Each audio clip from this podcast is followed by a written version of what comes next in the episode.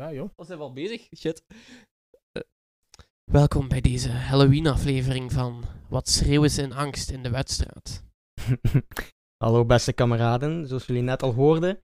Dat was Jasper Nouwen, onze gast van vandaag. Wij zijn hier weer bij Wat Zeggen Ze. Zoals altijd ben ik hier, moi, de Sos, Maxime. En voor mij zit Akamba de Chief. Yo, yo. Ehm, natuurlijk, Joran is ook hier, maar die gaat vandaag niet meedoen aan het gesprek. Maar hij zal wel onze muzikale hulp zijn. Hij zal beatboxen tijdens de pauze. Omdat hij er vorige keer niet bij was. En wees ook vrij om ons te checken op onze shit en te zeggen, hey, Hij zal ook een beetje letten op de tijd. En mochten we echt uitweiden. Wat toch wel feedback is geweest dat we veel hebben gekregen. Oké, dus we gaan doordoen. Oké, de vorige keer hebben we heel kort ehm, er al over gehad. Wat zijn de mogelijkheden voor een Vlaamse regering? Ehm, welke gevolgen kunnen daaruit voortvloeien? Toen al onze rechtse rakker als gast, toen Stijn. Ehm, dit keer hebben we ook effectief een Vlaamse regering en er is een regeerakkoord. Ehm, we gaan niet dat regeerakkoord in deze aflevering helemaal eh, analyseren en, en onder de loep nemen, want dat is niet waar ons programma over gaat. te technisch en misschien zelfs te saai, bepaalde Voilà, duur. dus dat. Het gaat over wat de mensen zeggen. Dus ga ik heel kort zeggen waar we op gaan focussen. Dat regeerakkoord dat heeft eigenlijk een heel sterke economische en ondernemingsgerichte focus. Ehm, waarom is dat belangrijk? Ze willen eigenlijk de werkzaamheidsgraad naar 80% trekken. Op momenteel eh, ligt die lager dan het Europees gemiddelde. En daarom willen ze die gaan omhoog brengen. Waarom is dat belangrijk? Ehm, we gaan het vandaag hebben over de geestelijke gezondheidszorg, of de gezondheidszorg in het algemeen. Daarom dat we ook Jasper bij hebben, want hij gaat als ervaringsdeskundige zijn visie en zijn perspectief daarover geven. En gaan we daar proberen een gesprek over te openen. En dan gaan we enerzijds kijken van hoe kijkt de samenleving ernaar, als in de mensen, meer op lokaal niveau. En anderzijds, hoe kijkt de overheid ernaar? Hoe proberen zij dat in te vullen? Dus waarom die 80% voor de arbeidsmarkt? Ehm, heel actueel, gisteren eh, hadden we de P van de A. Die had eigenlijk een eh, amendement doorgevoerd gekregen. En dat amendement was eigenlijk dat er 67 miljoen extra geld naar eh, de zorgsector en de gezondheidszorg gaat. Voor twee maanden. Ja. Dus Voor twee maanden. Het is eigenlijk een soort noodfonds echt, omdat er waren stakingen. Ehm, dat, dat is ook het nieuws geweest. En het zorgpersoneel heeft aangekaart van ja, we zijn echt aan het kreunen onder de werkdruk door eh, flexibele werkplanning en de uurroosters. je moet niet zeggen het werk, je kunt ook zeggen, jij zelf hebt het meegemaakt, maak je het nog steeds elke dag mee. Ik heb het zelf ook meegemaakt, want ik werk ook in die sector. Ik ben opvoeder begeleider van mensen met een fysieke beperking. Ik heb, dus inderdaad, ik ervaar dat zelf ook. En waar willen we hier nu mee naartoe gaan?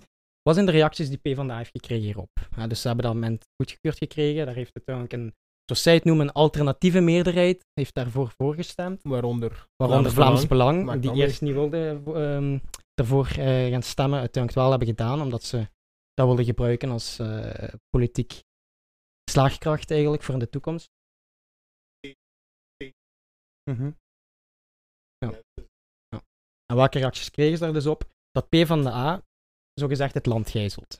Dus ze hebben op een democratische wijze, eh, ook al is het een regering een minderheid, want de federale regering moet nog komen, dat gaat waarschijnlijk na, het, na januari het nieuwjaar zijn. Oh, Ik, vond, ik ga het positief bekijken, ik veronderstel dat. True, true, true. Ehm, en die reactie van de PvdA gijzelt het land, dat toont heel duidelijk aan wat er aan de hand is. Dat we op een democratische wijze de amendementen hebben goedgekeurd gekregen. Terwijl het maar gaat om, dat is het schrijnende, 67 miljoen, dat is niks. Eigenlijk, eerlijk gezegd, ik ben blij dat het goedgekeurd is geweest. Ik vind dat een positief signaal. Maar dat gaat niks uithalen, want 67 miljoen, dat stelt niks voor. Als Ja, je ziet wat zeggen dat je nodig had in de tijd? wel hangt er vanaf hoe je het bekijkt per, s- de subsector eigenlijk. Bijvoorbeeld voor de wachtlijst weg te werken in de gehandicapte sector, dat zijn 14.000 mensen, heb je al 1,6 miljard nodig. En dat is alleen voor die wachtlijst. Als je dan, als je dan gaat kijken naar de psychiatrie, Ja, Of dat is enkel de wachtlijst voor fysieke beperkingen. Ja. dat is. Want de psychische staat nog een stuk verder. of ja, als je ook gaat kijken naar de bijzondere jeugdzorg.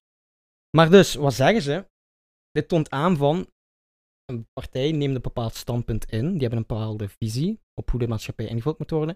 En dat wordt dan door de ja, andere partijen ook omkaderd als van, je gijzelt het land, ehm, dat is fout wat je doet. Ja, gelijk stok in onze gang van Ja. zaken eigenlijk. Want die 67 miljoen gaat ervoor zorgen dat we echt eh, bankrupt gaan gaan en zo.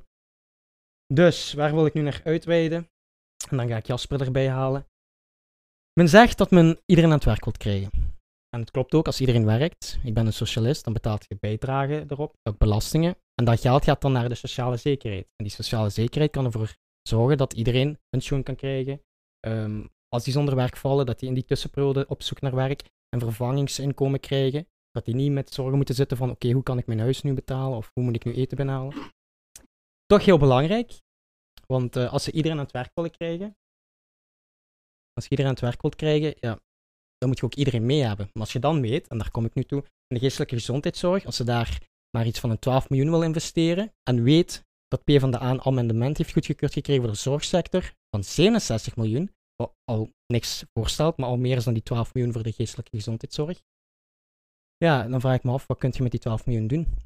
En dat laat dan heel duidelijk zien van dat de samenleving misschien kijkt naar die sector van iedereen die daarin terechtkomt, dat is je eigen schuld. Eigenlijk individualisme, dat is je eigen verantwoordelijkheid, dat heb je aan jezelf te danken. En dat laat toch wel heel duidelijk zien wat de visie is, waar de samenleving naartoe wilt en hoe ze die werkzaamheidsgraad vanuit hun perspectief daar rond willen werken. Je zegt nu al, de samenleving wil je niet meer een bepaalde heersende krachten op het moment in de samenleving. Meer dat ze zeggen, moet, iedereen moet mee, iedereen moet, uh, moet werken, iedereen moet het kunnen, maar uiteindelijk vergeten dat er heel veel mensen het niet kunnen. En die worden dan wel een beetje uh, achtergelaten. En als ze dan vragen, help ons dan tenminste, helpen ze maar heel karig en dan helemaal niet. En wat bedoel je met beheersende krachten? Heb je het dan echt over mensen of heb je het dan eerder over Gewoon, de samenleving? Als je uh, een regeerakkoord opmaakt, maak je bepaalde keuzes en je zet geld in bepaalde richtingen. En we, zien dat er geld wel... Er worden wel keuzes gemaakt in positieve zin en soms in negatieve zin, maar vooral in de positieve richting. Maar sommige dingen worden dan niet, krijgen dan niet de juiste hoeveelheid middelen. Ze zeggen we willen armoede oplossen, maar dan steken ze al amper middel achter. We willen gezondheid, uh, we willen mensen aan het werk krijgen, maar we willen ook degenen die niet aan het werk geraken toch op een of andere manier helpen. Maar dan negeren, vergeten ze dan de juiste middel erachter te zetten. Dat bedoel ik. Plus, dat is vooral zwart-wit, maar er is ook nog een grijs vlak. Ik ken bijvoorbeeld iemand die, uh, zit, met een, de, die zit met een uh, fysieke beperking, krijgt, als hij geen werk heeft, een uitkering, maar die zegt van, ik wil wel mijn bijdrage doen, die wil werken, die werkt ook, maar dan vallen al, valt al zijn, uh, zijn, zijn extra inkomen weg dat hij van de overheid krijgt, overheid krijgt vanwege zijn handicap. Dan zegt hij, ja, als ik het dan uitreken, dan krijg ik, terwijl ik werk, minder dan wanneer ik niet werk en wel mijn uitkeringen krijg. Dus waarom zou ik dan nog gaan werken, hoewel ik het wel wil? Ja. Dat is dan ook zoiets, daar moet toch ook even naar gekeken worden. Vind je dan ook dat werken niet lonend genoeg is, bedoel je dan? Um, nou, ik vind op verschillende plaatsen dat ze zeggen, ja, uh, degenen die werken, som, uh, die niet heel veel verdienen direct, dat het soms niet helemaal loont om te gaan werken. En we zien ook degenen die langdurig werkloos waren of andere dingen, dat ze eigenlijk in een soort van werkloze val zitten, want als ze toch gaan werken, verliezen ze inderdaad die voordelen. En die voordelen verliezen is, is veel gevaarlijker dan in een situatie als je in een job gaat die niet zeker is. Dus je kunt beter dan liever blijven in een situatie waarbij je zekerheid hebt en uh, mm-hmm. al die voordelen dan dat je ineens gaat werken en dan, als er dan iets gebeurt, je alles hebt verloren en weer jaren moet je gaan zoeken naar je voordelen. Ja, ja, en als je, dan, als je dan zegt van ja, ik ga niet meer werken, want hè, ik, krijg, uh, ik krijg niet genoeg, ik zie er nooit niet van in. Ja, dan kan het zijn dat ze nog altijd uw, uh, uw extra inkomen weghalen. Want, en ze zeggen van ja, maar je hebt toch kunnen werken, dus waarom heb je dan nog dat extra inkomen nodig? Dat is ook zoiets. Dus ja, het is een hele ingewikkelde situatie op dat vlak.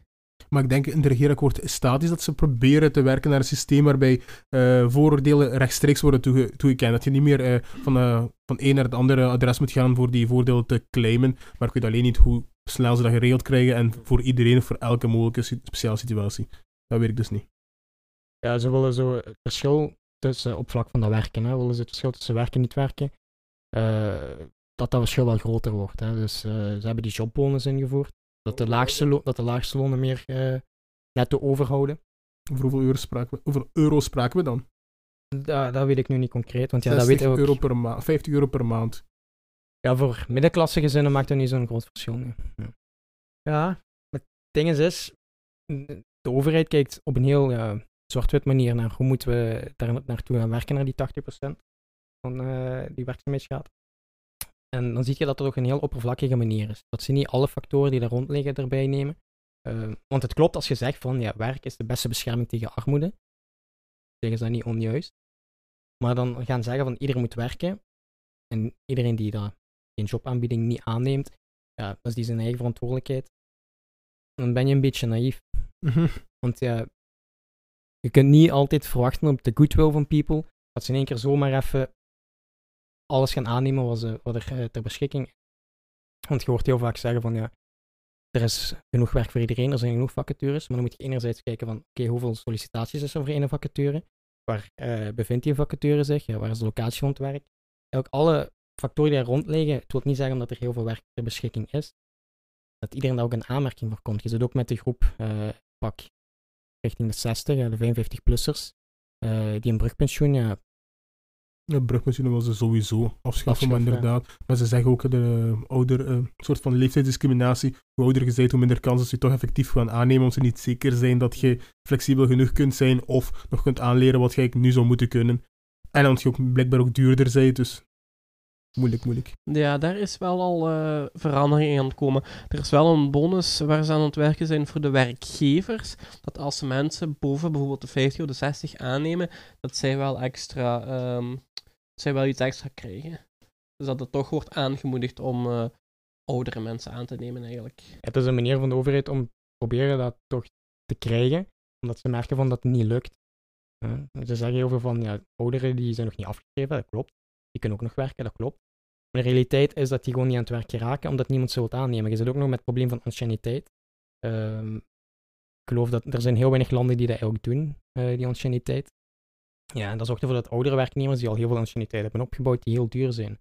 Waarom zou je dan voor een oudere werknemer gaan, terwijl je een jong kopje hebt, die pas is afgestudeerd, fresh, eh, met alles nog in zijn kop zit, up-to-date, eh, en die dan ook nog eens veel goedkoper is. Dus dan merk je toch dat heel die werkzaamheidssituatie, dat die toch wel veel ingewikkelder in elkaar is. Van daaruit zou ik dan toch echt wel die focus nu gaan willen leggen op de geestelijke gezondheidszorg. Want als je ziet, zoals ik net zei, dat het allemaal niet zo zwart-wit is en heel complex ineen zit. ehm, je ziet ook van, ja, de burn-out cijfers, die zijn heel veel verhoogd de laatste tijd.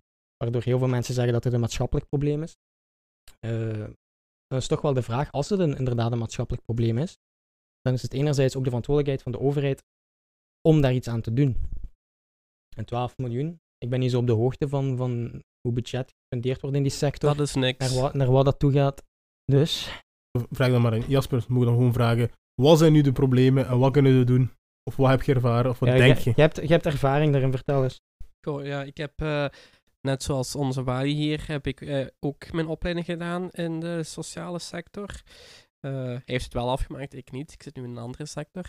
Maar ik heb ook een half jaar als eh, patiënt in een psychiatrisch eh, ziekenhuis doorgebracht. Dus ik heb wel beide kanten ervaren. Zowel de kant van werken in die sector als hulpvragend persoon zijn in die sector. En aan beide kanten heb ik toch wel wat dingen opgemerkt. Dus eh, ik ga je bijvoorbeeld een vergelijking, metafoor, hoe je het wilt noemen, even geven, die ik heel passend vind. Een moeder die gaat met haar zoon of dochter naar het ziekenhuis, die zegt, hij, is van de trap hij of zij is van de trap gevallen, dat been is gebroken. Dan zeggen ze in het ziekenhuis, ja oké, gips erin of opereren of wat dan ook, daar wordt, eh, wordt je mee geholpen.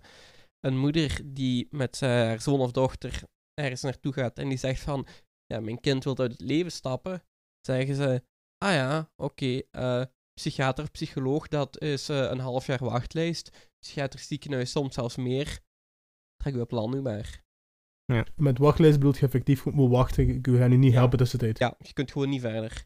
Ik, heb nu, ik had nu wel wat chance. Ik moest maar drie, maar drie maanden wachten voordat ik dat eh, psychiatrisch ziekenhuis binnen kon. Maar ja, drie maanden voor iemand in een depressie die geen werk heeft, die de ganse dag niks te doen heeft en maar in zijn kop zit eh, ja, met van alle negatieve gedachten, is dat heel lang. Leegte en tijd is heel gevaarlijk. Er kan al van alles gebeuren op die tijd ook. Hè? Diezelfde tijd of langer moet wachten op maar gewoon een psycholoog of een therapeut, omdat je het wat moeilijker hebt, dus niet zo zwaar als ik het bijvoorbeeld had, dat kan uiteindelijk ook erger worden, gewoon omdat je niet geholpen wordt. Mhm. Dus eh, dat is één ding. De enorme wachtlijsten bij eh, psychische hulpverlening, zowel ambulant als echte opname bijvoorbeeld, die, ja, die wachtlijsten zijn eh, eigenlijk absurd is dat, als je dat bekijkt. En niet alleen dat, maar ook als je er degelijk in geraakt, is, komt het ook nog eens heel duur uit. Ik heb hier nu eh, bijvoorbeeld pas een eh, petitie van Groen gevonden. Om, eh, die, een ding is, die een vraag is eigenlijk voor de regering, en de regering Michel, ehm, met hun besparingen van zorg bij, de volgende, bij het volgende rege- regeerakkoord of de volgende regering van geef meer budget voor terugbetaling. Mhm. En, dat is ook nog zoiets wat in mijn ogen belachelijk is, onder de 18 jaar en boven de 65 is er letterlijk geen enkele terugbetaling voor psychologische hulp. Oh, letterlijk helemaal niks. Helemaal Helemaal niks. Geen cent. Ik heb hier nu wat cijfers bijvoorbeeld. Ehm even kijken. Hebben ze ooit gezegd waarom dat is? Nee. Nee, daar is geen reden voor gegeven. Dat is gewoon zo. Wie gaat dat betalen? Ja, Ja. maar ja. Bijvoorbeeld, ik heb hier wat cijfers. Meer dan 1 vierde. Dus als je met vier personen zit, wij zitten hier nu met vijf. Dus minstens één persoon. Eh, meer dan 1 vierde van de mensen met psychische klachten bevindt zich in de categorie onder de 18 of boven de 65. En daar zit je al direct het probleem Ja. hè? Nog eens, meer dan 1 vierde bevindt zich oftewel net boven de 18, oftewel net onder de 65. Ja. Dus als je 17,5 bent, dan zeggen ze bij wijze van spreken, wacht een half jaar en dan krijg je terugbetaling. Als je 64,5 bent, zeggen ze bij wijze van spreken, ja, we gaan wel snel moeten zijn, want binnen een half jaar krijg je niks meer terugbetaald. Goed, dat is zuur. En eh, dat kan serieus oplopen, die bedragen voor eh, Mhm. zelf al maar eh, psycholoog of psychiater laten staan Mhm. opname gelijk ik een half jaar heb gedaan. Is het dan een bewuste, om het heel cru te zeggen, strategie? Dat ze die, eh, dat ze die leeftijdscategorieën buitensluiten, terwijl dat degenen zijn die het meeste hulp nodig hebben? Ja, ik- Als excuus om te zeggen van, niet- moet er dan minder geld in steken? Ja, er is letterlijk geen reden of geen excuus. Zelfs, allee, in mijn ogen is dat sowieso niet. Maar er wordt ook geen reden of excuus gegeven of verzonnen voor waarom. Het is gewoon niet. Ja. Geen reden, geen uitleg, niks. Een kind brengt niks op en je pensioneert er nog minder. Ja. Plus, dan is het ook nog eens enkel terugbetaling bij een angststoornis, bij een depressie of bij een alcoholverslaving. Als je iets anders hebt als dat niet. Hè? Eh, Wat je nog eens herhalen? Dus enkel, dus zelf als je binnen de 18 en 65 jaar bevindt, dan is er enkel terugbetaling voor angststoornissen, depressie en alcoholverslaving. En op wat baseren ze die dingen? Hebben ze daar onderzoek naar Oh, gedaan? nee. Dat dat de meest voorkomende zijn of zo? Oeh. Dat is ook misschien gewoon at random eruit Ja. gepikt. Er is op dit moment, dankzij minister Magie de Blok, 22,5 miljoen euro voor enkel die terugbetaling. En ze hebben minstens, minstens 300 miljoen nodig. Dus ja, die 22,5 miljoen, dus iets, maar zoveel duizenden, tienduizenden mensen, die vallen gewoon uit de boot. Dat, Mhm. ja, zeggen ze dan waarschijnlijk, oh ja, er is, we kunnen het ook niet terugbetalen, zelfs als je binnen die categorie valt, Mhm. want het geld is er niet. Het ik geld is er niet. Mag ik eens even een heel crue Ja. eh, vraag stellen? Ze zeggen, al, als, je, als, je daarbij, als je daarover nadenkt, wie krijgt altijd eh, geld toebedeeld in, eh, na een onderhandeling? In principe de grootste roeper of degene die het grootste politieke macht heeft in, in stemmingsaantal. Dus ik wil maar zeggen, eh, een groep van eh, havenarbeiders een heel grote macht, omdat die eh, heel veel, kunnen, eh, heel veel te, eh, te brokken hebben in de stemmensaantal in Antwerpen bijvoorbeeld. Eh, nu, diegene met een geestelijke eh, klacht, eh, of psychische klacht, zijn die mondig? Worden, spreken die veel op in dat eh, publieke forum? Of zijn ze daarom helemaal ondervertegenwoordigd? Oh, daar, daar zeg je wel iets. Daar heb ik nu natuurlijk geen cijfers van. Dus dat durf ik ook niet te zeggen, hoe dat daarmee zit. Maar ehm, Wordt er vaak naar een politiek, Wat is uw naar ervaring politici daarin? gespro- gestapt? Nee, je krijgt van die eh, initiatieven, gelijk bijvoorbeeld Rode Neuzendag. Daar heb ik ook een eh, iets of wat afwijkende mening over. Op zich, het concept of het idee is goed. We willen meer aandacht geven aan mensen, jongeren dan bij Rode Neuzendag, met eh, psychische problemen. Maar dat, dat Rode Neuzendag alleen, dat doet het hem niet. Bijvoorbeeld, zij hebben nu een, ondertussen in vijf verschillende steden overkophuizen opgericht. Waar je, ja, waar kom ik? Waar je binnen kunt wandelen als jongere. En, zo zeggen zij het, professionele therapeutische hulp kunt krijgen, gratis. Maar, ik ben dan eens gaan kijken op hun site en zo. Zij vragen vrijwilligers. Dus tot, Dus er komen handen tekort. tot zover, ja dat ook, maar tot zover dan het professionele. Het Mhm. professioneel Ja, op therapeutische. ja. Want echte mensen, al echte werknemers in die sector, die hebben echt niet de tijd om nog zoiets Ja. gaan te doen in hun vrije tijd. En dan nog. ehm, ik heb het hier ook opgeschreven, heel voorbereid. Zij hebben ook zo'n website waarmee je kunt. eh, ah, nee, ik heb er nog iets beter zelfs. Wat letterlijk, letterlijk op hun website staat van Rode Neuzendag. Ik ga het even voorlezen. Niet elke jongere met een dipje heeft meteen professionele psychologische hulp nodig. Een gezellige babbel, een rondje jungle speed of een leuke initiatie kan al wonderen doen. Dus Oh, dan denk ik van, gezegd letterlijk, wij bieden geen professionele hulp. Wat is dan eigenlijk het nut? Allee, Beetje dweilen met de kraan open. Zo. Ja. ja, het is... En zij hebben dan bijvoorbeeld op hun site, kunt je ook chatten met eh, iemand van hun. Beetje gelijk de zelfmoordlijn. Vier dagen per week kun je daar twee of drie uur terecht. S'avonds. Dus dat is ook al Dat niks. is heel beperkt. Want ik, Daarvoor vragen ze ook vrijwilligers. Terwijl in mijn ogen moet je daar geen vrijwilligers zetten. Dus Bali, ik heb dat nu bijvoorbeeld aan u, of Joran, die zit ook nog steeds hier, vragen. Jullie hebben ook ervaring in die sector. Wat is een van de dingen die je absoluut niet mocht zeggen tegen iemand met zelfmoordneigingen, die mensen wel altijd zeggen? Eerst vooral gewoon een oplossing bieden. Allee, als je iemand eh zelfmoordneiging hebt, zelfs iemand in depressie, eh, als je die direct gaat zeggen tegen hun van... ehm, ik ben even nadenken van een voorbeeld. Ja, misschien, ja, wees gewoon standaard. Als iemand in depressie zit, waarom zijt je niet blij? Voilà. En dat is het slechtste ding dat je kunt zeggen. Ja, dat was eigenlijk het eh, typische voorbeeld waar ik eh, naartoe wou gaan. Waarom zijt je niet blij? Of, mijn favoriet, het zit toch allemaal maar tussen uw oren? Ja, was het er tussen uw oren, uw hersenen, een orgaan? Waarom, als je een maagontsteking hebt of hart- of longproblemen, kun je wel terecht in het ziekenhuis? En als je in je brein, Ja. uw belangrijkste orgaan, een probleem hebt, kun je niet terecht in het ziekenhuis. Of pas na zes maanden in een psychiatrisch Maar dat is een heel belangrijke opmerking. Want eh, jij haalde er straks een voorbeeld aan van als je een gebroken arm hebt of zo, dan word je direct geholpen. Terwijl eigenlijk als je een psychische stoornis hebt, dan kun je effectief ook meten en zien in de hersenactiviteit. Eh, het is niet dat dat iets is dat er niet is, maar het feit dat dat zich in de hersenen afspeelt, eh, enerzijds door prikkeling van buitenaf, ziet je dat niet met de blote oog. Dat zorgt er denk ik voor dat mensen een heel andere perceptie over psychische stoornis hebben dan over lichamelijke kwalijkheden. Daarom Ja. krijg je dus het vooroordeel en stigmatisering onder andere ook. Mhm. Maar om even terug te komen op dat Rode Neuzendag en ook de zelfmoordlijn. Ja. Vrijwilligers. Hè. Ik, ik heb echt verhaal gehoord in de psychiatrie dan van mensen die daar aan de zelfmoordlijn belden bijvoorbeeld. Die oftewel niet binnengeraakten, meerdere keren achter elkaar gewoon niet binnengeraakten. Oftewel letterlijk als antwoord kregen van, ja, daar kan ik u eigenlijk niet mee helpen. Of ik weet niet wat ik daarop moet zeggen. Ja, ik heb de maar... afgelopen drie Kut. dagen heb ik zelf geprobeerd naar, eh, bij Rode Neusdag op een site, op een chat binnen te geraken.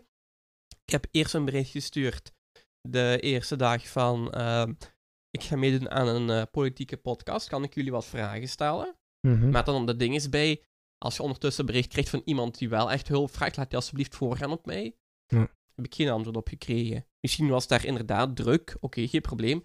Gisteren heb ik dan een bericht gestuurd waarbij ik eh, wel meer een hulpvraag stelde.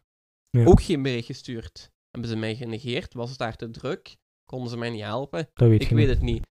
Maar bij jongeren, zeker bij jongeren, is dat zelfs als ze die stap durven zetten, want daar gaat het ook altijd over, in de politiek wordt dat ook heel veel gezegd, ja, we moeten de, de drempel verlagen, dat mensen makkelijker binnen geraken. Zelfs als ze die stap kunnen zetten van, oké, ik stuur daar een bericht naar, of ik ben naar de zelfmoordlijn, raken ze oftewel niet binnen, oftewel worden ze eigenlijk niet geholpen. Ja. Wat echt een, een impact heeft op die mensen ook, dat ze denken van, ja, waarom deed ik zelf de moeite? Mhm.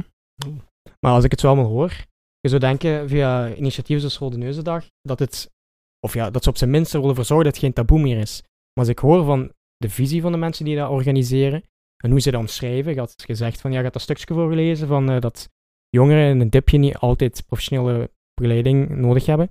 Op zich klopt dat, we moeten niet altijd professionele begeleiding hebben, maar ik merk aan die woorden dat ze het probleem heel fel downplayen. Die ondermijnen Eh, ja. Ze ondermijnen het en ze zien niet hoe ernstig het is. Ja, En dan als ik dat zie en hoor, heb ik iets van, is het dan misschien niet nog steeds taboe? Want hetgene waar naar zij willen toewerken, wat voor hun verstaan wordt onder het taboe doorbreken, is niet effectief het taboe doorbreken, maar het taboe in stand houden. Omdat zij zelf aantonen aan hun manier van verwoording, dat ze het eigenlijk misschien nog niet snappen. Om het heel heel hard te zeggen. Ik weet niet of ze het niet snappen, maar meestal als iemand een probleem ondermijnt, is dat ook omdat ze gewoon niet willen inzien. Of omdat ze dan, als je dat inziet, moet je grote stappen zetten. En een paar euro's links en rechts voor een paar mensen twee minuten te, hel- eh, te bespreken. toespreken, dat is niet genoeg. Als je echt een probleem moet oplossen, moet je diep gaan en heel diep tasten. En dat willen we blijkbaar nog altijd niet volledig doen. Of we willen dat wel, maar het gaat niet direct. Of het geld is beperkt.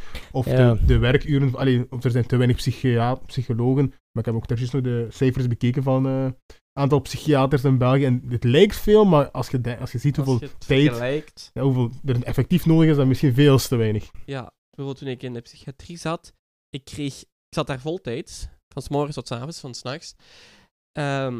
Eén uurtje per week kon je met een psychiater praten. Eén uurtje per week. En je zat er de volle week. Je kon natuurlijk naar huis gaan, maar kon er ook blijven. Dus één uurtje per week zag je die psychiater, als die er was. Want dat zijn ook gewoon mensen. Soms hebben die verlof, soms vallen die ziek, maar er is geen vervanging. Wat Dus- je dan de rest van de week? Allee, het- wat Dus- verwachten ze van u? Goh, ehm, mij heeft dat eigenlijk wel goed gedaan, omdat ik vooral de tijd kreeg om een half jaar lang aan mezelf te werken, zonder druk van buitenaf. Ik moest mij van niks iets aantrekken. Dat deed het hem voor mij. Maar sommige mensen die daar zitten, hebben echt, kunnen het niet zelf. Die hebben echt die hulp nodig. En die krijgen ze niet. Er wordt, als die eh, psychiater toevallig ziek is, of verlof heeft, ja, dan heb je die week pech.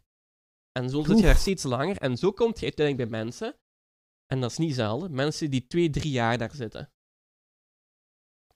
En dat komt niet vooruit. Dan, En dan wat? Gaan ze dan eruit stappen met... eh, de meeste mensen die erin gaan, gaan- komen ze er geholpen uit of blijven ze nog steeds in een situatie van, kijk, pff, tijd verspild. dat is nog zoiets, daar heb je ook nog een, eh, een interessant cijferken over. Maar wat is uw perceptie? Komen de mensen er geholpen uit? Hangt van de situatie af. Dus dat is, het, is heel, eh, het is absoluut niet zwart-wit. Mij hielp het omdat ik eh, werd afgezonderd van de samenleving, om het heel drastisch te zeggen. Eigenlijk, ik kreeg de tijd om aan mezelf te werken, zonder te veel contact met anderen. Maar op zich had ik een half jaar in een blok uit in de bergen gezeten, had dat mij, had dat mij waarschijnlijk ook goed gedaan. Dus eigenlijk de hulp die je moest krijgen. Ja. Maar meer als 30, ik denk 36% dat het was, van de mensen die de eh, psychiatrie verlaten, komen binnen de 30 dagen terug. 36% van de mensen die naar buiten gaan, komen binnen de 30 dagen terug. Alleen dat, hè. Dus kan er, zijn er ook die bijna twee maanden terugkomen of zo. Maar alleen al dat. Ze vertrekken Dat al te al snel. heel veel, ja, mooi. Plus ja, nu ga ik even eh, proberen af te ronden, want we gaan een pauze doen. Ja. Bali moet eh, een plasje doen, zie ik. Dus, eh, Eigenlijk niet, maar... bijvoorbeeld de zelfmoordcijfers in België, daar vind ik, ik, in mijn ogen is dat rechtstreeks gevolg van dat soort toestanden. De zelfmoordcijfers in België zijn nog nooit zo hoog geweest en zijn zelfs de hoogste in Europa. In mijn ogen is dat direct te verbinden met heel de, dat gedoe wat we juist besproken. En dan zou ik, eh, we gaan overgaan daar tot de pauze, zou ik voor de pauze samenvatting willen geven van wat we tot nu toe hebben gezegd allemaal. Ehm, we hebben dus bij de inleiding hebben verteld, het regeerakkoord is er, we hebben de overheid. En dan hebben gezegd van oké, wat is het grootste focus? De toon die voornamelijk heel eh fel voorkomt in het regeerakkoord. Dan hebben we het werken, die werkzaamheidsgraad verhogen. En dan zijn we overgegaan naar de geestelijke gezondheidszorg of de zorgsector, eigenlijk de sociale sector in zijn geheel omdat ze daar toch zeggen in het regeerakkoord, ja, we willen daarin gaan investeren, want dat is nodig. Maar dan zien we dat dat niet eigenlijk overeenstemt met wat er in de werkelijkheid gebeurt. En dan is de vraag van, oké, als ze mensen aan het werk willen zetten, dan moet je ook kijken van naar de geestelijke gezondheidstoestand van de mensen. En dan zijn we ingegaan op Jasper zijn persoonlijk verhaal als ervaringsdeskundige. Heeft hij kunnen vertellen van, wat zijn visie, hoe ziet hij dat? Heeft hij zich geholpen gevoeld? Hoe staat die hoop in de, eh, in de psychiatrie op het moment? Ehm, daar wil ik dan zelfs na de pauze verder over ingaan, want ik hoorde Kamba zeggen van ehm, het geld. Eh, dat ze vaak zeggen van het geld is er niet. Dan zou ik dadelijk een babbelje over willen doen van wat verstaan we onder geld en wat verstaan we onder er is geen geld, aangezien er wel beslissingen worden genomen om het land te doen draaien. Oké? Joran, tijd voor uw eh, beatbox.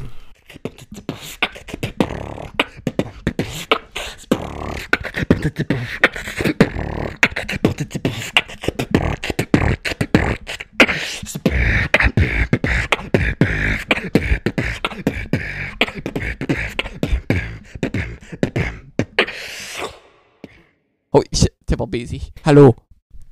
Hey kameraden, we zijn weer terug van de pauze. Ehm, we gaan rechtstreeks verder eh, doen met waar we juist mee bezig waren. Maar dit keer wil ik dan meer die focus gaan leggen op waar gaat je het geld halen? Hoe gaat je het betalen? En wat willen we? En wat willen we? Ehm, dan zou ik misschien eerst kort willen vragen aan jullie twee van, wat willen we? Wat zeggen jullie erover? Bij mij moet je niet kijken, want ik heb... ik Want heb we hebben de cijfers van hoeveel geld er ingestoken wordt, er ingestoken gaat worden. Wat zouden jullie voorstellen dan? Wat is jullie visie erop? Jasper, doe maar. We zullen Jasper eens laten doen, omdat hij meer ervaring heeft. Ja, ik ga hier nog game. even eh één cijfer herhalen, wat ik er, allee, zeggen wat ik er juist niet heb kunnen zeggen.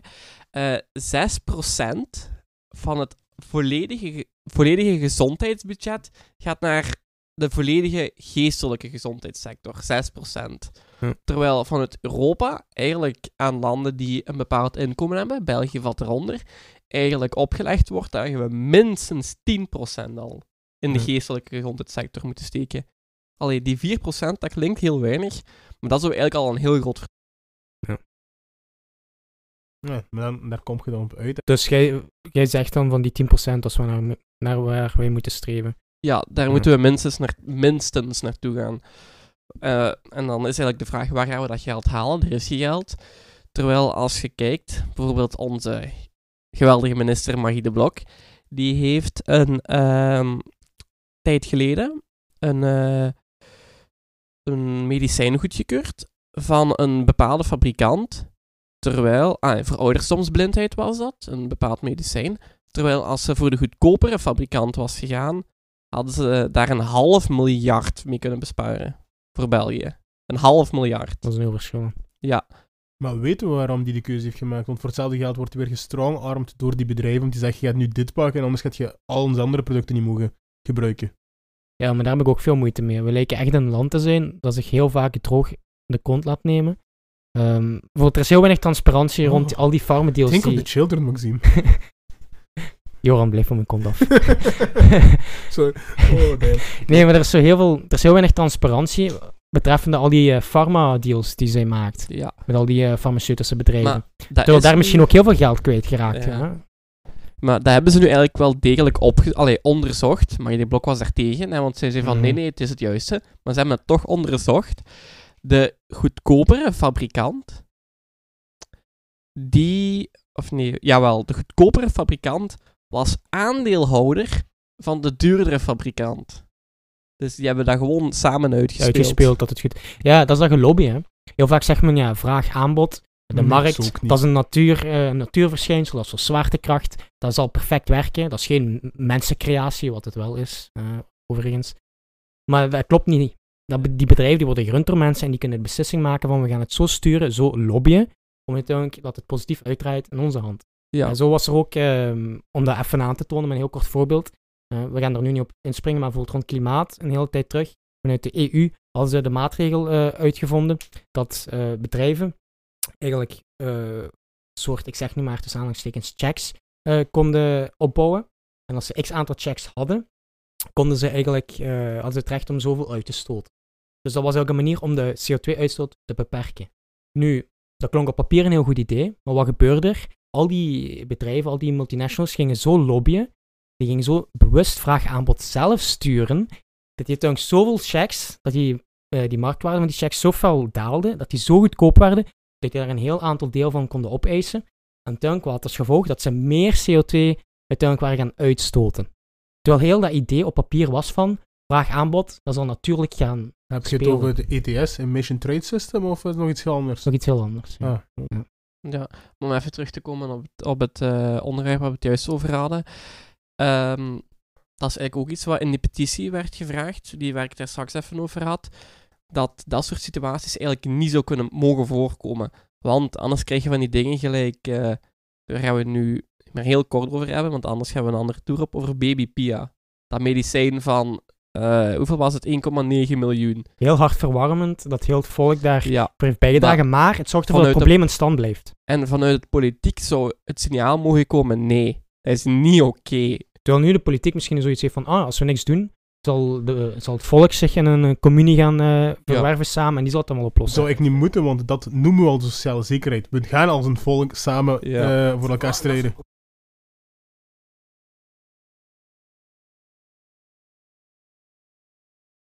Ja.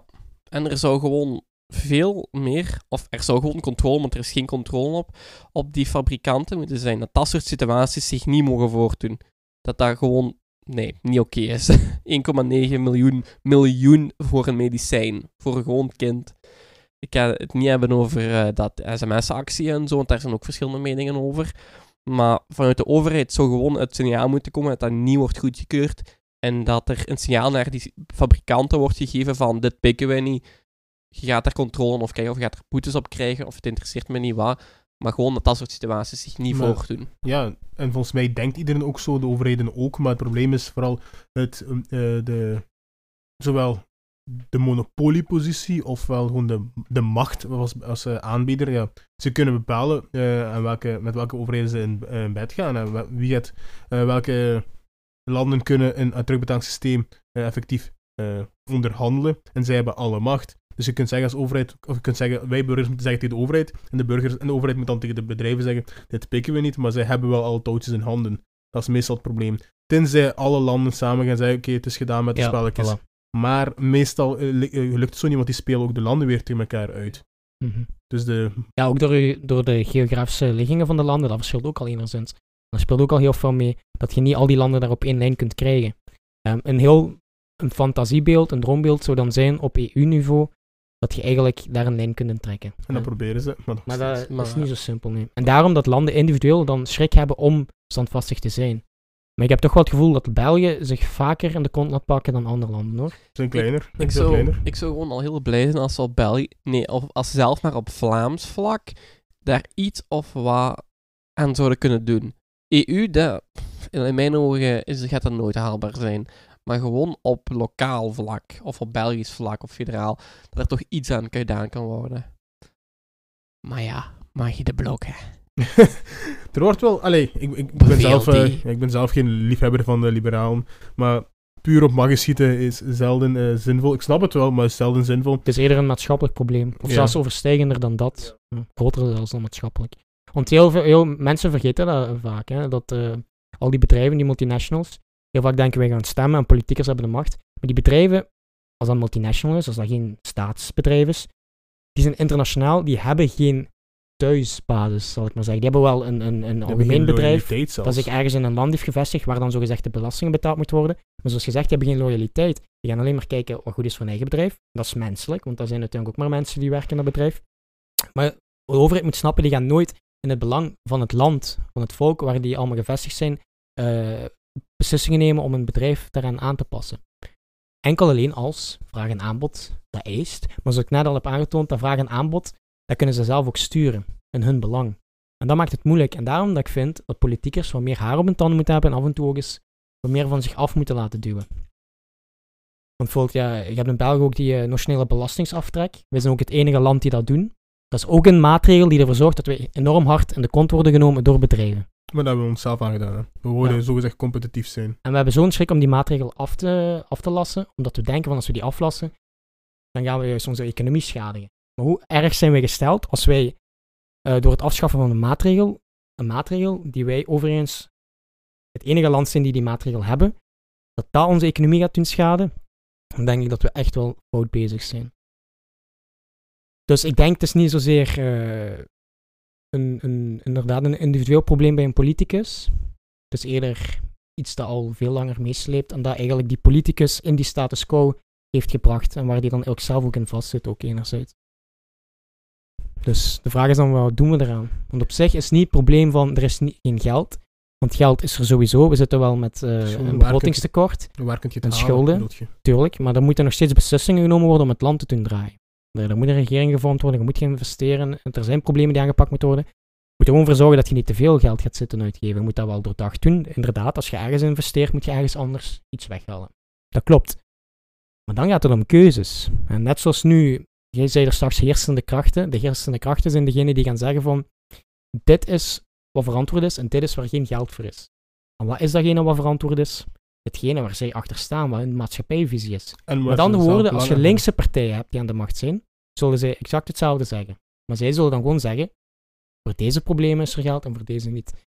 Dus het is eerder een, een, een kijk op de samenleving, hoe je daar naar kijkt. En dan zeggen van, ja, er is geen geld voor de gehandicaptensector, voor die wachtlijsten weg te werken.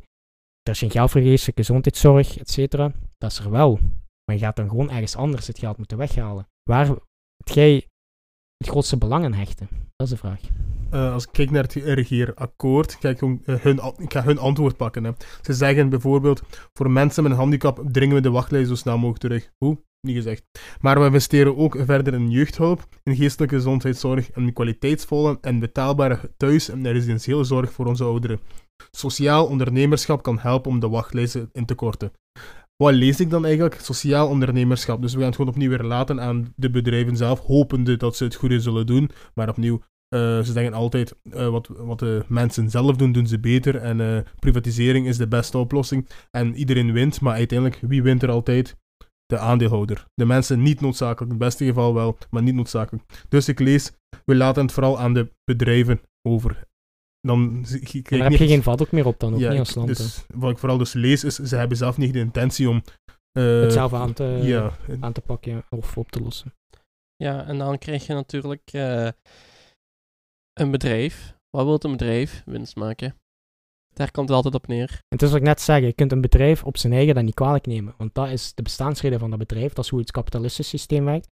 Maar dat is dan geen excuus om als politicus u te laten doen. Je kunt daar gerust uw grenzen in stellen. En dat is mijn, dat is mijn beef eigenlijk met de politiek en hoe politicers tegenwoordig eigenlijk zich eigenlijk eigenen aan die status quo. Eh, en dan altijd maar zeggen van het is de schuld van de bedrijven. Mm, het is eigenlijk eerder de schuld van hoe je daarmee omgaat, hoe je in interactie treedt met die bedrijven. Snap je wat ik Ja. bedoel? politici zeggen dat niet, kijk, de mensen zeggen dat. De PvdA geen- hebt- zegt dat, ik zeg dat, maar... Kijk, je kunt zo zeggen je hebt geen controle over andermans gedrag. Je hebt wel controle over je eigen gedrag. Je kunt niet geweer houden tegen andermans hoofd. Dat kunt je wel, maar dat is- dat is af te raden. Ehm, dus zeggen van, roepen en tieren van, het is de schuld van hen, terwijl je zelf niet datgene hebt gedaan wat nodig is om verandering teweeg te brengen, dan zit je een hypocriet. En zeggen van, ja, het is de schuld van de bedrijven, ik kan er niks aan doen, vergeef me. En dat is toch een houding die ik heel vaak merk bij Maggie de Blok onder andere. Dan zie je dat het een bepaalde probleem is, een bepaalde status quo, die die dingen eigenlijk spontaan tot stand doet brengen. Die houding, die kijk. En ik merk dat heel weinig mensen dat leren om te doorbreken. Dat iedereen daar maar in meegaat en telkens dezelfde logica gebruikt. Ja, als je iets wilt bereiken, moet je er zelf voor gaan. Dat is cliché, maar zo is het eigenlijk ook wel. Ja. Ook ehm, in alle sectoren, als je teruggaat naar de geestelijke gezondheidssector, zeggen ze altijd wel van ja, we willen die drempel verlagen, die drempel verlagen. Maar wat zit er achter die drempel? Waar is de hulp achter die drempel? Ja, ik heb zo ook het gevoel dat ze heel veel professionele vaktermen gebruiken. En dat klinkt allemaal heel mooi. En vertrouw me, ik ben ook iemand die heel veel vaktermen gebruikt. Ah, Amai. maar- Maar je moet dat ook kunnen invullen. Je moet dat ook invullen. Er is een verschil tussen vaktermen gebruiken en weten waar je het over hebt en wat je er concreet mee bedoelt. En gewoon vaktermen gebruiken om verstandig te klinken, terwijl je eigenlijk hetzelfde zegt als iemand die helemaal niks zegt.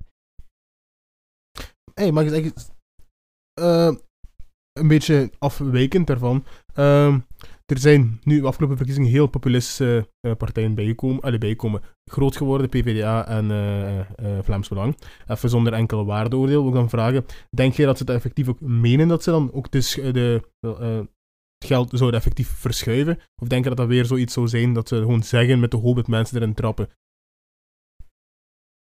Want de taart moet versneden worden. Ergens moet afgesneden worden. Ja, ehm, opnieuw zonder waardeoordeel. Ik denk dat eh, Vlaams Belang en PvdA, of PvdA, hoe je het wilt noemen, Ehm, ik denk dat die wel oprecht. Um, allee, ik spreek nu over deze sector, dat is het enige waar ik echt iets van weet. Eh, ik denk dat die wel oprecht geld willen steken in bijvoorbeeld de gezondheidssector of de geestelijke gezondheidssector. Omdat dat iets is wat ons allemaal aangaat. Ik bedoel, als je iemand extreem links vraagt of iemand extreem rechts, ehm, meestal zullen die wel hetzelfde zeggen van mensen met geestelijke gezondheid, eh, gezondheidsproblemen, die moeten geholpen worden. Dat is nu heel basic en kort door de bocht, maar ik denk op dat vlak dat ze wel redelijk eh, gemeenschappelijke waarden hebben. Oké, dus als we gaan hun dan geloven, en, hopelijk terecht, we gaan hen dan geloven, geloven we dan ook dat de, de centrumpartijen, of degene, of diegenen die al de, macht dragen, of verleden, zoals dan spreek ik SPA, CD&V, VLD, NVA, dat zij daar niet dat ze daar geen interesse in hebben? Of eh, is het dus gewoon een soort van eh eh struisvogelpolitiek geweest van te zeggen, of van er niet echt op in te springen? Of hebben ze gewoon de taart al goed bekeken en hebben ze gezien, we hebben geen geld meer over voor dat? Ja, eigenlijk, ja, de traditionele partijen zijn dat dan. Die hebben al gezegd van er is een sociaal signaal gegeven door het volk bij de verkiezingen. Door PvdA en Vlaamse Belang, die eh, eigenlijk die verkiezingen gewonnen hebben in zekere zin. Ehm, dat ze zeggen van ja, we willen een sociaal signaal niet gaan negeren. En dan hebben we het regeerakkoord waarin staat dat ze de wachtlijst willen wegwerken, de jeugdhulp, bla bla, geestelijke gezondheidszorg. Ehm, maar je ziet dan toch dat in werkelijkheid Niks, er niks verandert. Eh, Ja. 12 miljoen in geestelijke gezondheidszorg, voor de gehandicaptenzorg, eh voor de wachtlijsten weg te werken, hebben we minder deze legislatuur. Vorige legislatuur was het een recordbedrag, zo gezegd. 330 miljoen. Nog steeds veel te weinig, maar dat was het hoogste wat ze ooit hadden gespendeerd in de sector. Nu zitten we aan 270 miljoen. Ja, dat is, dat Zeggen is 72, 270. 270. Ah. Ja, en zo gaat het elke keer telkens weer met beetjes omlaag. En uiteindelijk kom je terug bij waarmee we begonnen Ja, waren. En ik denk dan, PvdA en Vlaams Belang kunnen heel goed aankaarten wat de problemen zijn. En ik denk dat ze ook dat heel bewust doen, dat ze kijken van waar was er tekortkoming. Ja, dat is een taak als oppositiepartij. Dat ze daar dan heel veel op inspelen. Maar de vraag is van, ja, menen ze het echt? Ja, dat is, Ja. dat is... Want mensen hebben tegenwoordig niet meer veel vertrouwen in de politiek. Mensen zien niet meer dat... Mensen, niet eerder zien, maar echt van mensen hebben het gevoel van dat dingen niet meer mogelijk is om iets te veranderen. Ehm, en dan heb je dan partijen die allebei heel hard roepen, die heel veel aanspreken, die, die, laten we daar eerlijk over in zijn, die heel veel dat groepsgevoel goed onder de knie hebben. Dat geef ik eerlijk toe. Ehm, we zitten ook in een samenleving die heel geïndividualiseerd is. En als je dan groepen hebt, politieke partijen die heel veel dat, die gemeenschapsgevoel terug beginnen omhoog te brengen, te introduceren, dat trekt aan voor mensen. En dat geeft mensen dan wel het gevoel van, ah, dat gemeenschapsgevoel heb ik hier. Die zijn er wel niet zo bewust mee bezig natuurlijk. Die, het is niet dat die dat letterlijk denken zo, maar die voelen dat, wat dan op zijn beurt ervoor zorgt dat ze dan ook gaan geloven dat er weer verandering mogelijk is. Maar je moet er wel kritisch natuurlijk over zijn, zonder waardeoordeel. Als die partijen dan ook effectief in de regering zouden zitten, kunnen ze wel iets veranderen. Zo is het dan inderdaad. Dus dat is wat ik bedoelde met van, eh, we geven dan bij PvdA en Vlaams Belang eh, dan de voordeel van de twijfel. Maar te- eh, tegelijk eh, geven dan de centerpartij ook het voordeel van de twijfel. Of gaan ervan uit dat zij al hebben gezien wat de eh, haalbare aircodes, de haalbaarheid is bereikt. Ja. ja, ik ben bijvoorbeeld eigenlijk absoluut geen fan van Vlaams Belang. Ook niet van PvdA eigenlijk. Ehm, dat ik gewoon niet voor extreme partijen ben. Maar het, een groot deel, een heel groot deel van de bevolking heeft op hun gestemd. We zijn een democratie. Ik zeg, geef ze dan in elk geval de kans om het te proberen. Als ze dan juist hetzelfde doen als al die andere voorgaande partijen de laatste jaren, oké, maar Ons vertrouwen dan wel hebben- bij iedereen dan. hè. ja, maar dan hebben we de democratie in elk geval gevolgd. Dan hebben ze het ze laten proberen. Oké. Dat is mijn mening. Maar er kunnen dan twee dingen gebeuren. Oftewel gaan ze denken van PvdA of Vlaams Belang, die werden tegengewerkt, omdat ja, die zitten dan ook nog in een meerderheid. Er moet een meerderheidsregering gevormd worden. Dat is optie 1. Ze kunnen denken van ja, die zijn tekortgekomen omdat ze niet de kans kregen, zelfs toen ze meededen. Dat is reactie nummer 1. Reactie nummer 2 is dan eh, dat mensen volledig de hoop gaan verliezen. En zoals jij ook net aangeeft, dat ze zoiets hebben van als zelfs zij dat niet kunnen, waar wij van wel toch een voordeel van de twijfel hebben gegeven, waarom zouden we dan nog gaan stemmen? Dus ik merk dat het. Dat so- sociaal signaal dat mag niet genegeerd worden. Maar ehm, het is toch wel belangrijk dat er uiteindelijk een partij of een politieker opstaat die een heel andere manier van communiceren heeft. Een heel andere manier van werken en die politiek een heel andere invulling geeft. Ik denk echt dat er een soort paradigma shift moet komen in het politieke landschap. Ehm je hoort veel mensen die ook pleiten voor een federale kiesging. Of dat een pa- paradigma shift is waar we naartoe moeten, Dat lost Je het niet op. hè. dat lost op zich het probleem niet op. Maar ik heb wel het gevoel dat er iets moet veranderen. En dat wel moet veranderen of wat er in de plaats moet komen. Ik weet nog niet wat dat is. Maar ik heb het gevoel dat er wel iets is wat we over het hoofd zien. En ik denk dat er gewoon iemand verstandiger dan ons allemaal gaat moeten komen. I got you, fam, I got you. Please. nee, nee. Maar waarom ik die vraag net stelde, die laatste Ja. vraag, was omdat in zowat in alle sectoren, de gezondheidssector heb je een probleem, in de woningsector heb je een probleem, in de openbare vervoerssector heb je een probleem, dat er altijd een te weinig is. En dat iedereen al- altijd dan zegt van ja, ze, investeren maar niet in ons. En dan was mijn vraag dus, als we kunnen accepteren, als we uiteindelijk, eh, als we kunnen accepteren dat er eh, problemen zijn, allee, er zijn problemen, en we zien dat eh, de voorgaande partijen niet kunnen slagen in het oplossen, en dan eventueel dan de nieuwe partijen kunnen opstaan, en dan stel ze kunnen er ook niet in slagen, kunnen we dan allemaal als een maatschappij accepteert dat sommige problemen niet opgelost kunnen worden? Of moeten we eens gewoon dieper gaan zoeken naar hoe we die oplossen, in plaats van altijd te zeggen van eh, let's shoot on that guy of let's shoot on that op die partij? Kunnen we eens nadenken over de, de problemen echt in de diepte te bekijken, dan gewoon te gaan kijken, dan te zeggen er is geen geld of, of het is de schuld van eh, hij en zij. Ja, is vaak ja, die nuance. Hè. Het is vaak een hele combinatie van allemaal. Hè. Die vraag was vooral op hem gericht.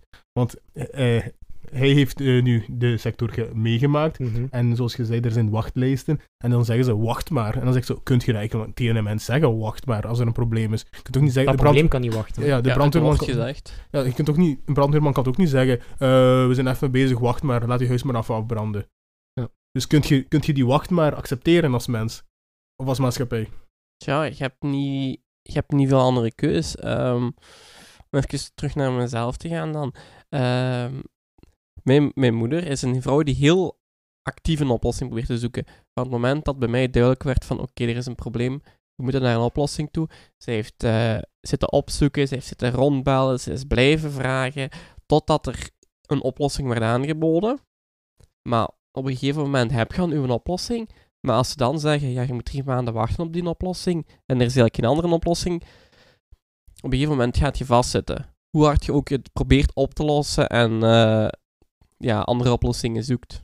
Waar je ook uitkomt, of je nu bij die zorg of die zorg of dat uitkomt, je zit overal met die wachtlijst. En daar kun je niet rond. Tenzij je echt een acuut probleem hebt, dat ze u, om het eh, heel drastisch te zeggen, met een ambulance vastgebonden moeten komen halen en u eh, ergens opsluiten.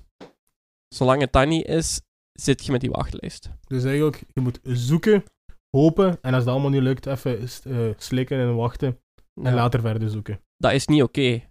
Want eh, ja, je zegt zo van, ja, slikken en maar wachten.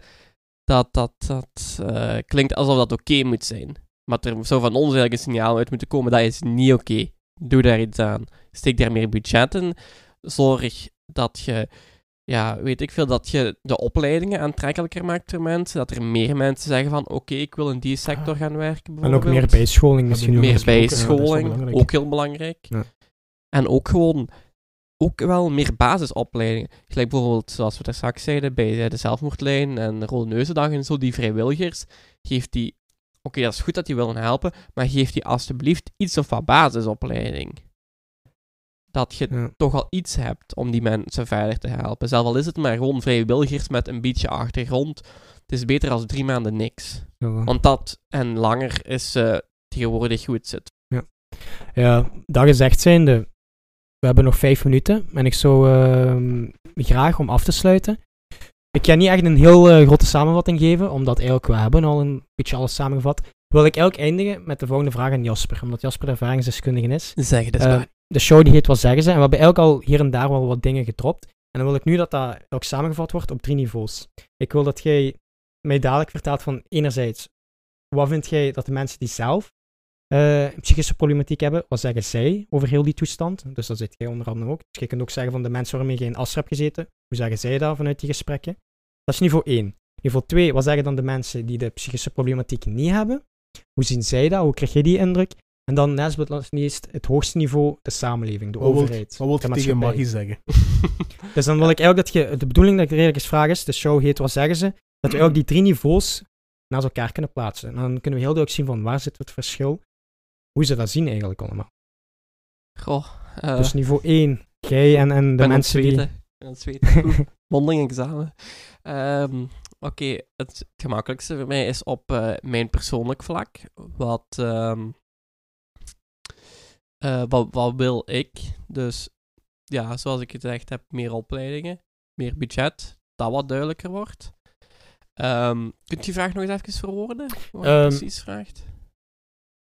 Echt niveau 2? Of... Nee, nee, de eerste wat je aan mij persoonlijk vroeg. Ehm, ja, ik wil eigenlijk op elk niveau kijken van, wat zeggen ze erover? Hoe zien ze het? Ah, Hun ja. visie. En Ja. hoe is dat dan voor jullie die het probleem zelf hebben?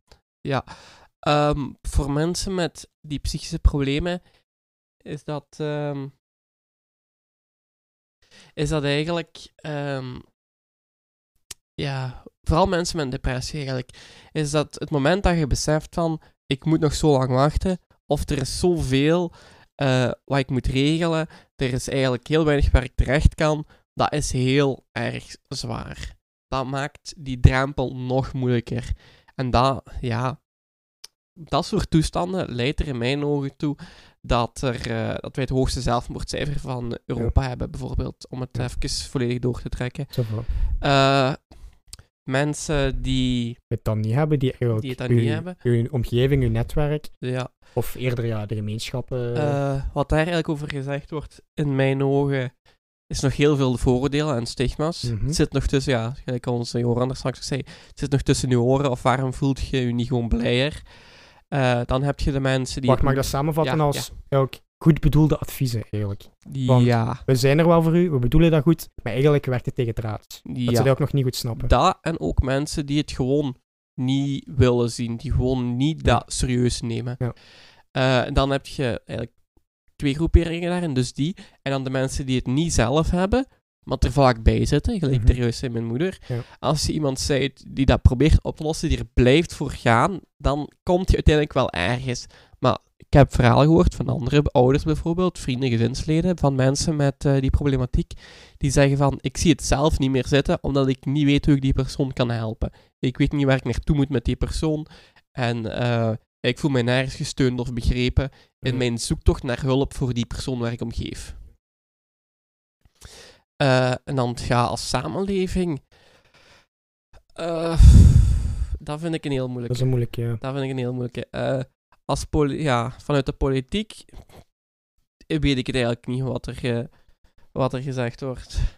Het is eh, zoveel verschillende. Sommigen zeggen van ja, nee, we, we gaan het oplossen en zo. Sommigen zeggen we moeten het oplossen. Sommigen zeggen er zijn belangrijke problemen. Daar kan ik geen mening over maken. En dan zou ik daar dan de link willen leggen naar, naar het begin van dat ze zeggen van er zijn belangrijkere dingen. Maar als je dan ziet van ze willen de, de wegstellingsgraad verhogen en je zit met de burn-out cijfers, die eh, onderzoek toont aan dat die verhoogd zijn, die zijn de hoogste ooit. Terwijl heel veel mensen zeggen van ja, de kinderarbeid is toch afgeschaft en we moeten minder uren werken ten opzichte van vroeger, de samenleving is toch beter. Maar toch zijn die burn-out cijfers. Is burn-out dan maar een modeverschijnsel? Of is het echt? Je moet veel je? meer buitenuren doen ook. Maar Ja. Ja, dat is, dat is hetzelfde als zeggen aan iemand die zijn been kwijt is. Ja, maar je hebt je armen toch nog? Ja. Oeh, Dus ja, eigenlijk. Kunnen we Daar komt het in mijn ogen op neer. Ja, kunnen we daarover zeggen van die drie niveaus die staan nog steeds niet op elkaar afgeleend. Nee, nee. Oké, dan gaan we afronden. Ehm, ik- ja, de outro, dat gaat nu ook een beetje gewoon zijn van wat we de volgende keer gaan doen. wat gaan we Ehm, de volgende keer doen? Dat ga ik nu even met de kamer bespreken. Ehm we willen even duidelijk maken, we zitten... ja, normaal was de podcast maandelijks, maar door drukte en altijd onduidelijkheid ehm, qua actualiteit, is het niet gelukt om dat maandelijks te doen. Ik spreek even Nu- vanuit het publiek. Meer podcast, meer podcast, meer podcast. Meer podcasts voor tijdens het poetsen. Ja, ik, ik luister naar tijdens het poetsen en ik vind het heel eh, interessant en Ja. ontspannend. Ja, maar we- dat wil daarom nog niet zeggen dat we het gaan afschaffen. We willen nog steeds proberen dat per maand als streefdoel te hebben. Als dat nog niet direct lukt, is niet erg, maar we gaan er wel toe werken. Of meer. Ehm, nu, om kort nog te zeggen, eh, een heel seizoen is ook een jaar. Dus telkens als er een nieuw jaar komt, eh, is het ook het volgende seizoen. Normaal gaan we nog met een laatste aflevering komen voor dit seizoen. Dus het eerste seizoen, dat gaat waarschijnlijk in december zijn. En dan, hoogstwaarschijnlijk dan, in februari 2020, begint seizoen 2. Dus eh, dan weet je wel een beetje. Dus we gaan nog kijken wat we gaan doen voor die laatste aflevering van dit jaar. Ehm, kan, maar ik weet niet of jij al ideeën hebt. Of Ja, de nog- revolutie uitroepen. revolutie. Nee, we zien wel, hè. We zullen wel zien, ja. En dan ja, voor seizoen 2, we gaan proberen heel veel aanpassingen door te voeren. We hebben nu al wat ervaring opgedaan. On- ook onze sound guy, die geeft heel veel tips en advies. Dus eh, we gaan alleen maar beter worden. Eh, en we hopen nog steeds, ook in seizoen 2, dat jullie ons daarin zullen bijstaan.